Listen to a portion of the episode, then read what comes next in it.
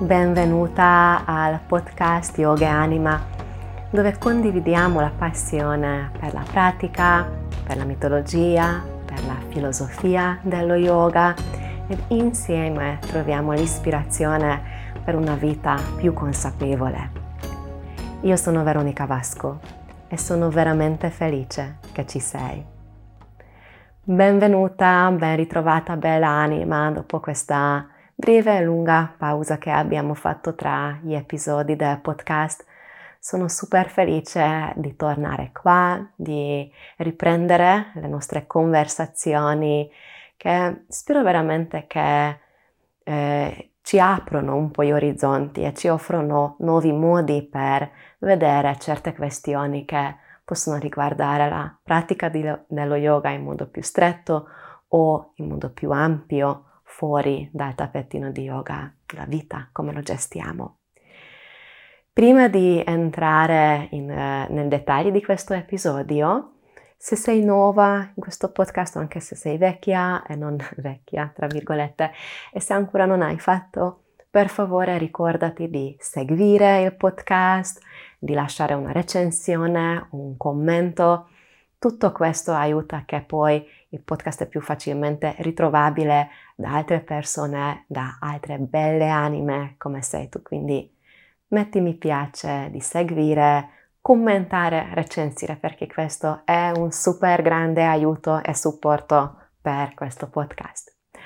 Ok, quindi ora entriamo proprio, facciamo un tuffo dentro la nostra storia perché oggi ti ho portato una storia dalla mitologia indiana, esattamente dalla Skanda Purana, che è un testo medievale che racconta diverse storie mitologiche delle divinità e dei santi, di super interessanti avventure di varie creature.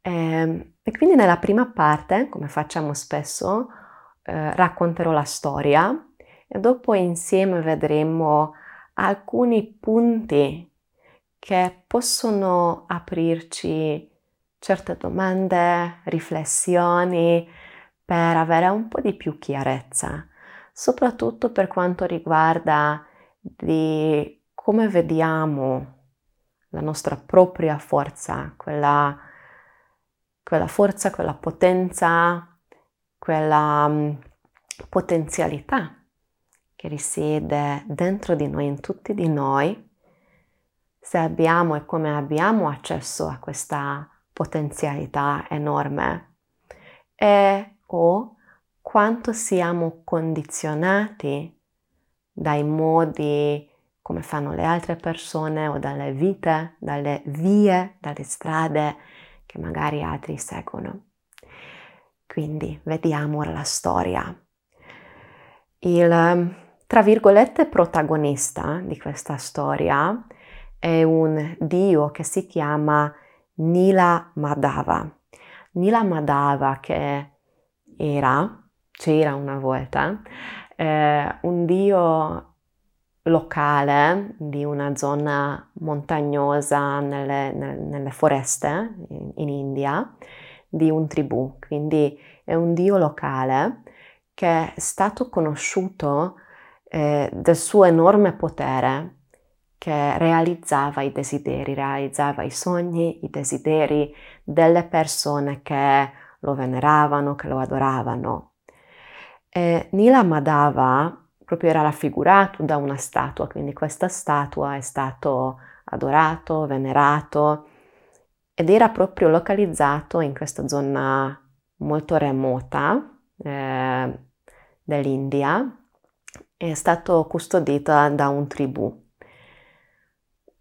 Quando il re del, del, grande paese, dove c'era dentro questa foresta e, viveva dentro questa tribù, eh, quando il re del paese ha saputo che esiste questa statua, questo, questo, questa divinità così potente che realizzava tutti i desideri, ovviamente cosa voleva fare? Ottenere per se stesso.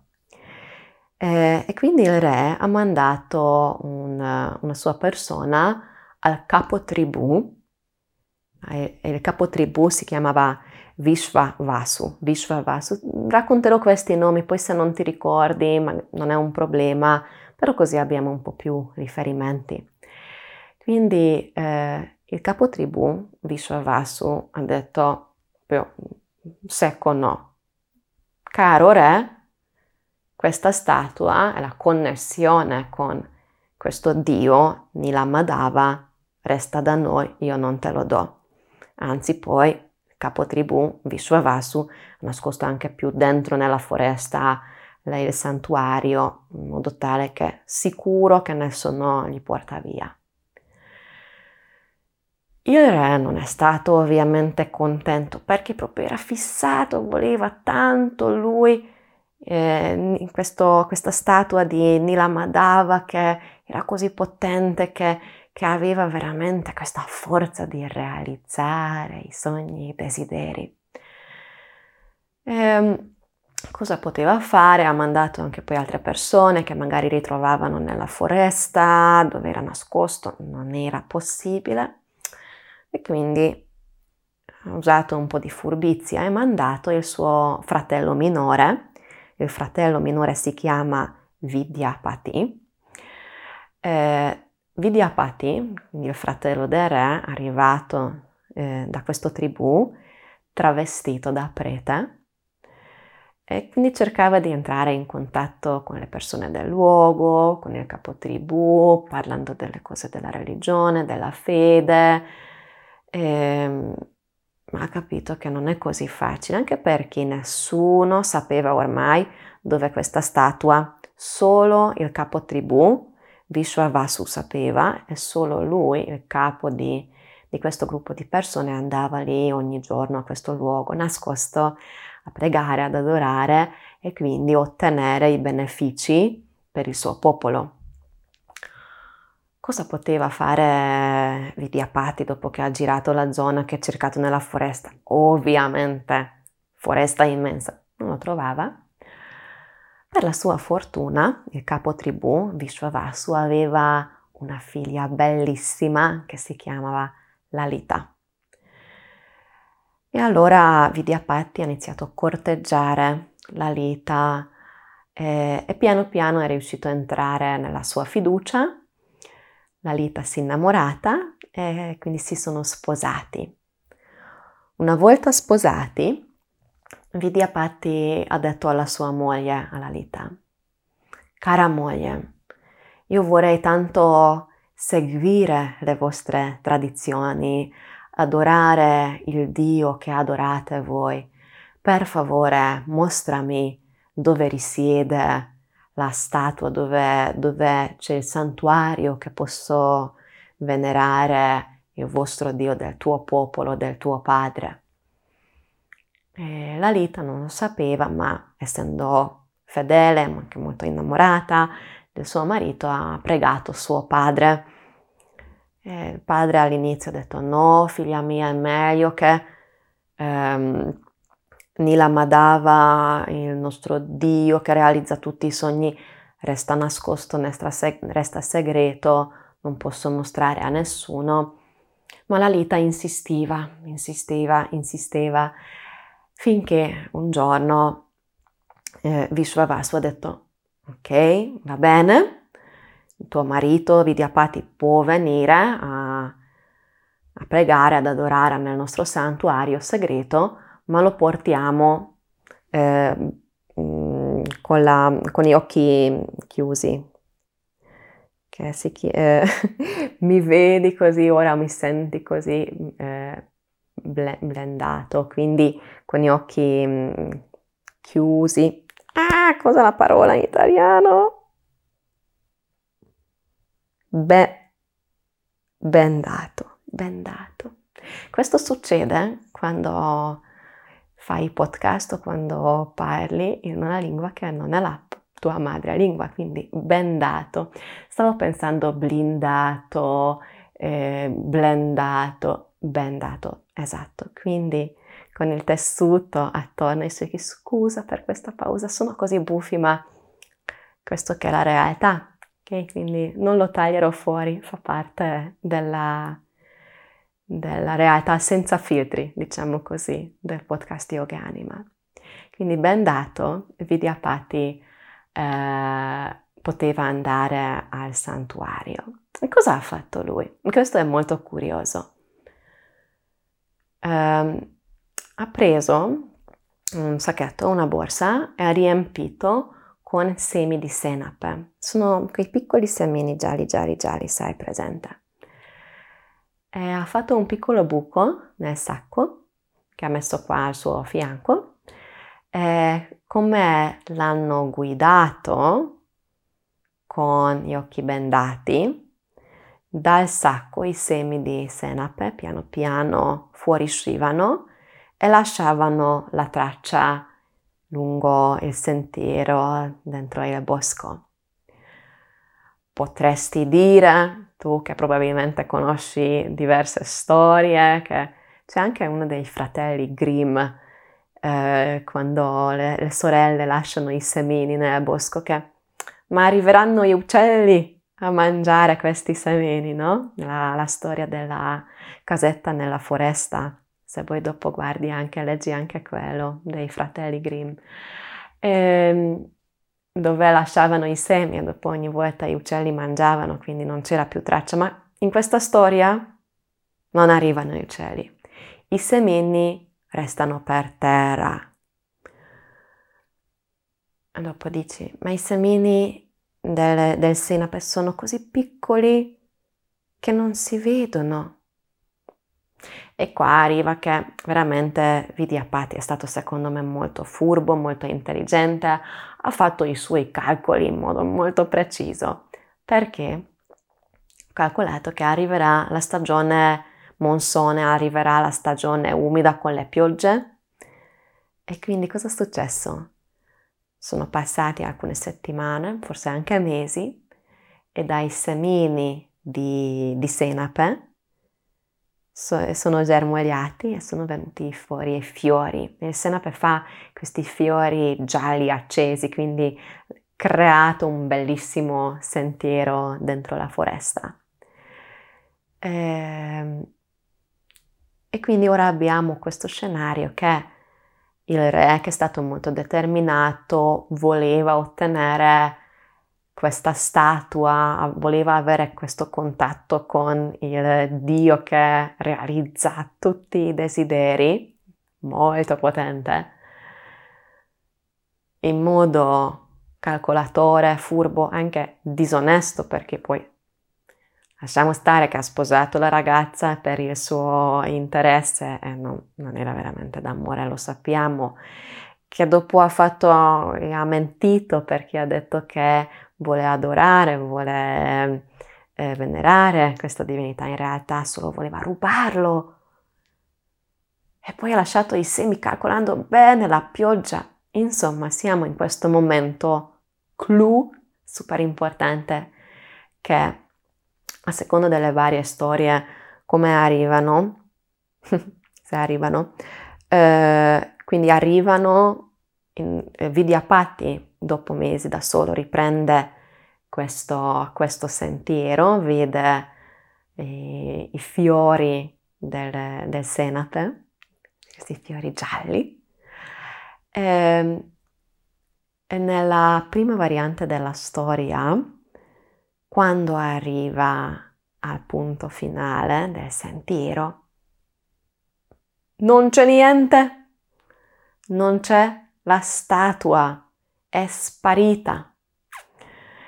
La seconda variante della storia, che come sai di tutti questi miti, poi ci sono diversi, visto che erano sempre tramandati oralmente recente che li hanno scritti, troviamo vari, vari racconti.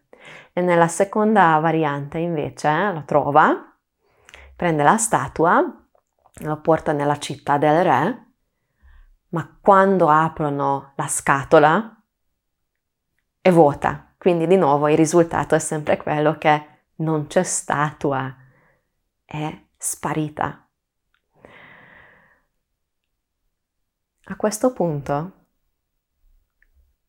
dici, ok, è giusto così perché veramente è poco onesto rubare eh, la statua degli altri, eh, il re è talmente preso dall'idea, talmente convinto che eh, vuole il contatto con questo dio, con Nila Madhava, che eh, prega tantissimo e quindi nella preghiera arriva un, una voce dal cielo che gli dà le indicazioni dove troverà la statua.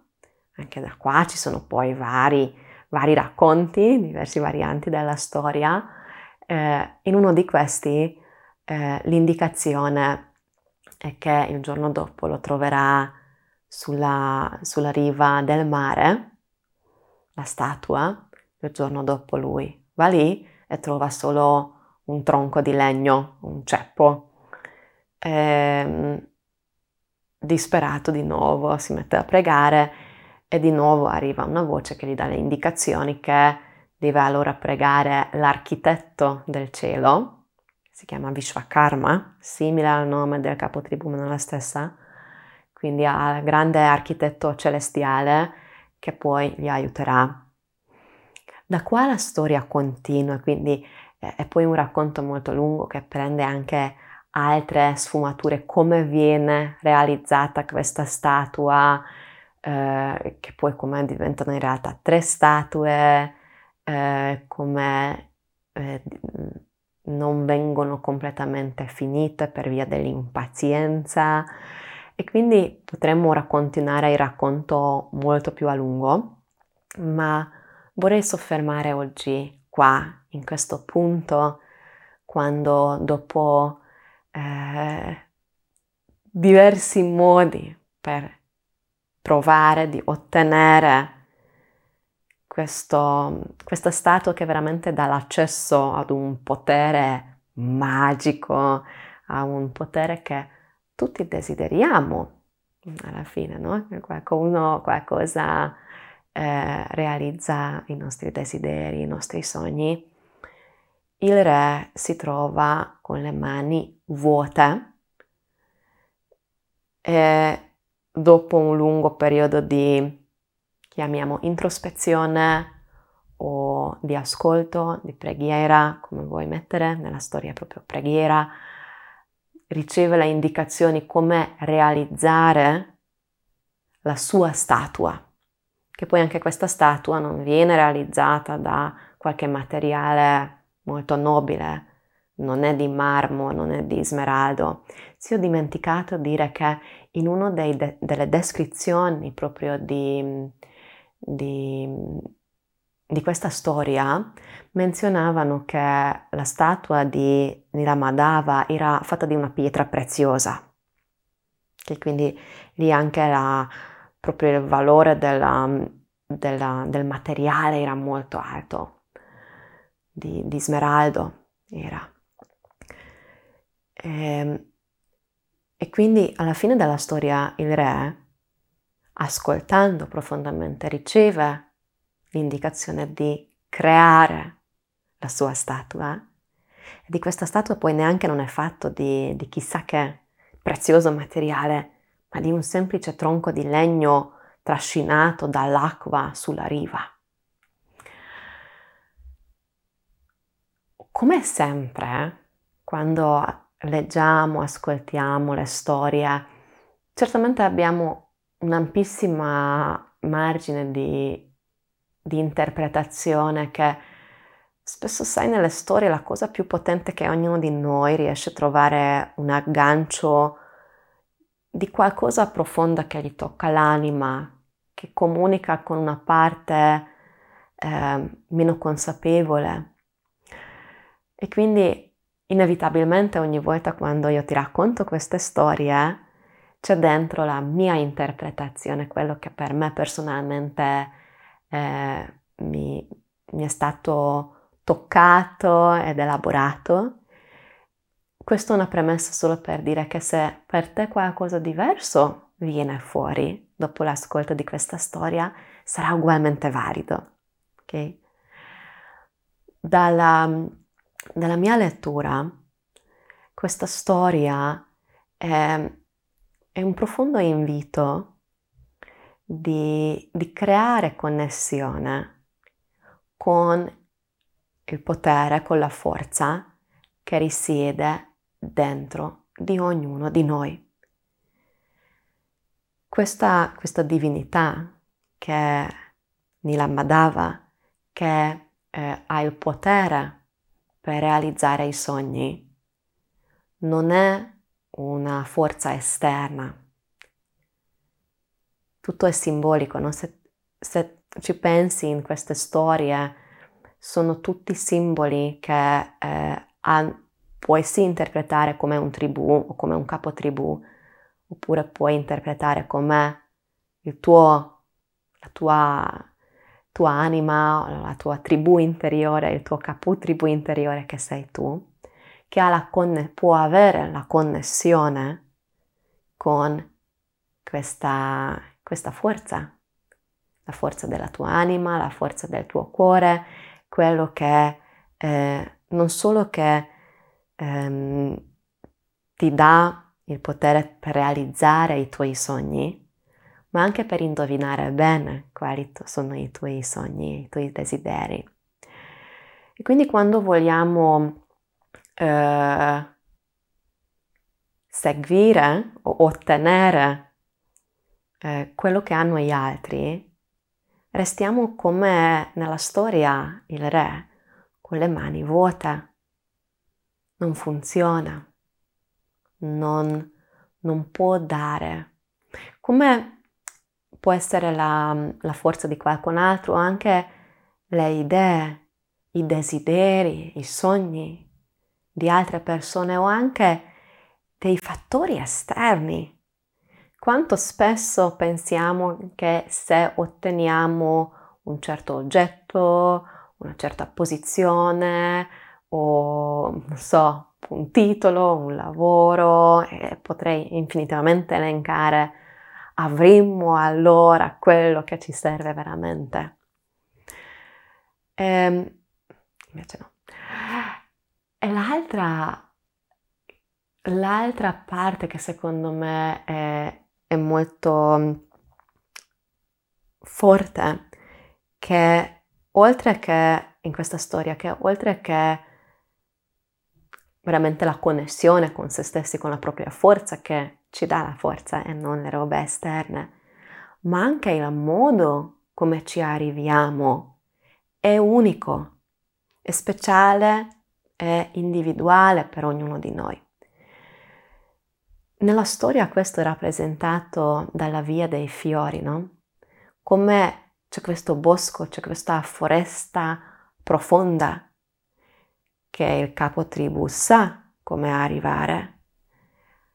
Ma anche se vi diapatti in modo molto intelligente, calcolatore, furbo come voi, lascia i semini dei, dei, semi di sena perché dopo aspetta anche di farli cre- che, crescano, che fioriscano, arriva lì e non trova niente. O anche se dopo trova niente, svanisce comunque la storia a seconda della variante. E quindi vediamo cosa vuol dire qua di seguire la propria strada seguire la propria strada, seguire la, la propria anima. Wow, così proprio forte, no?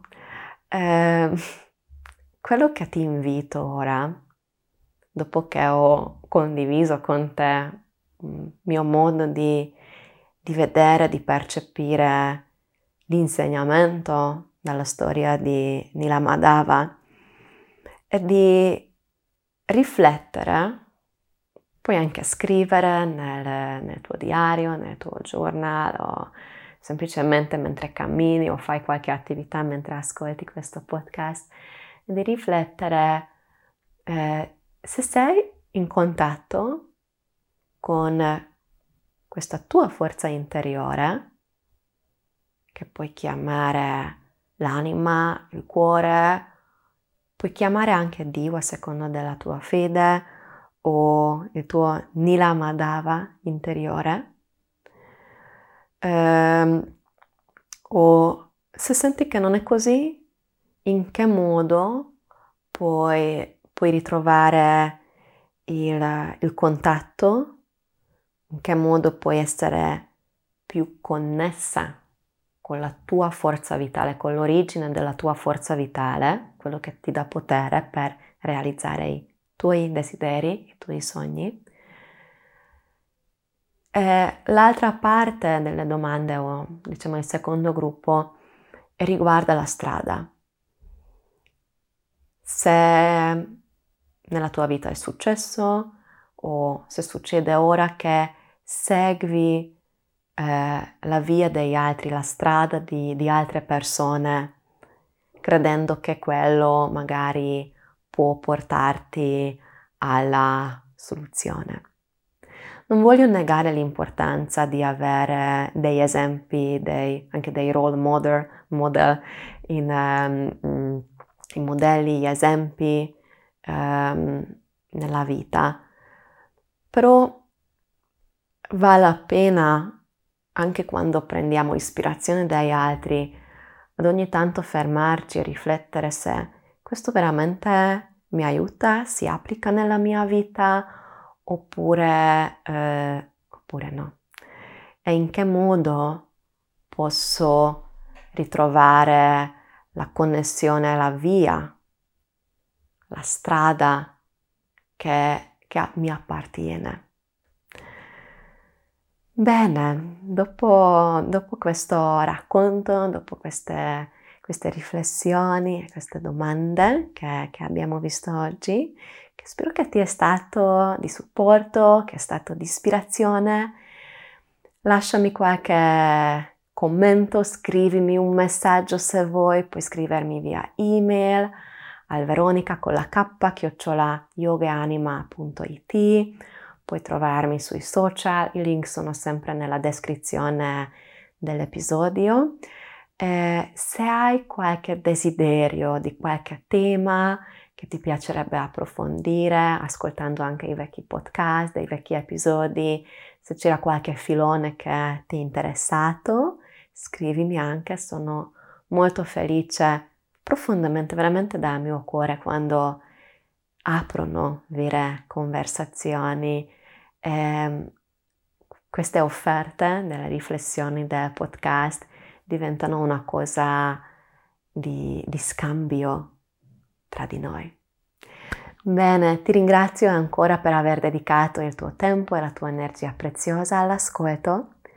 Ti auguro una bellissima giornata. Namaste.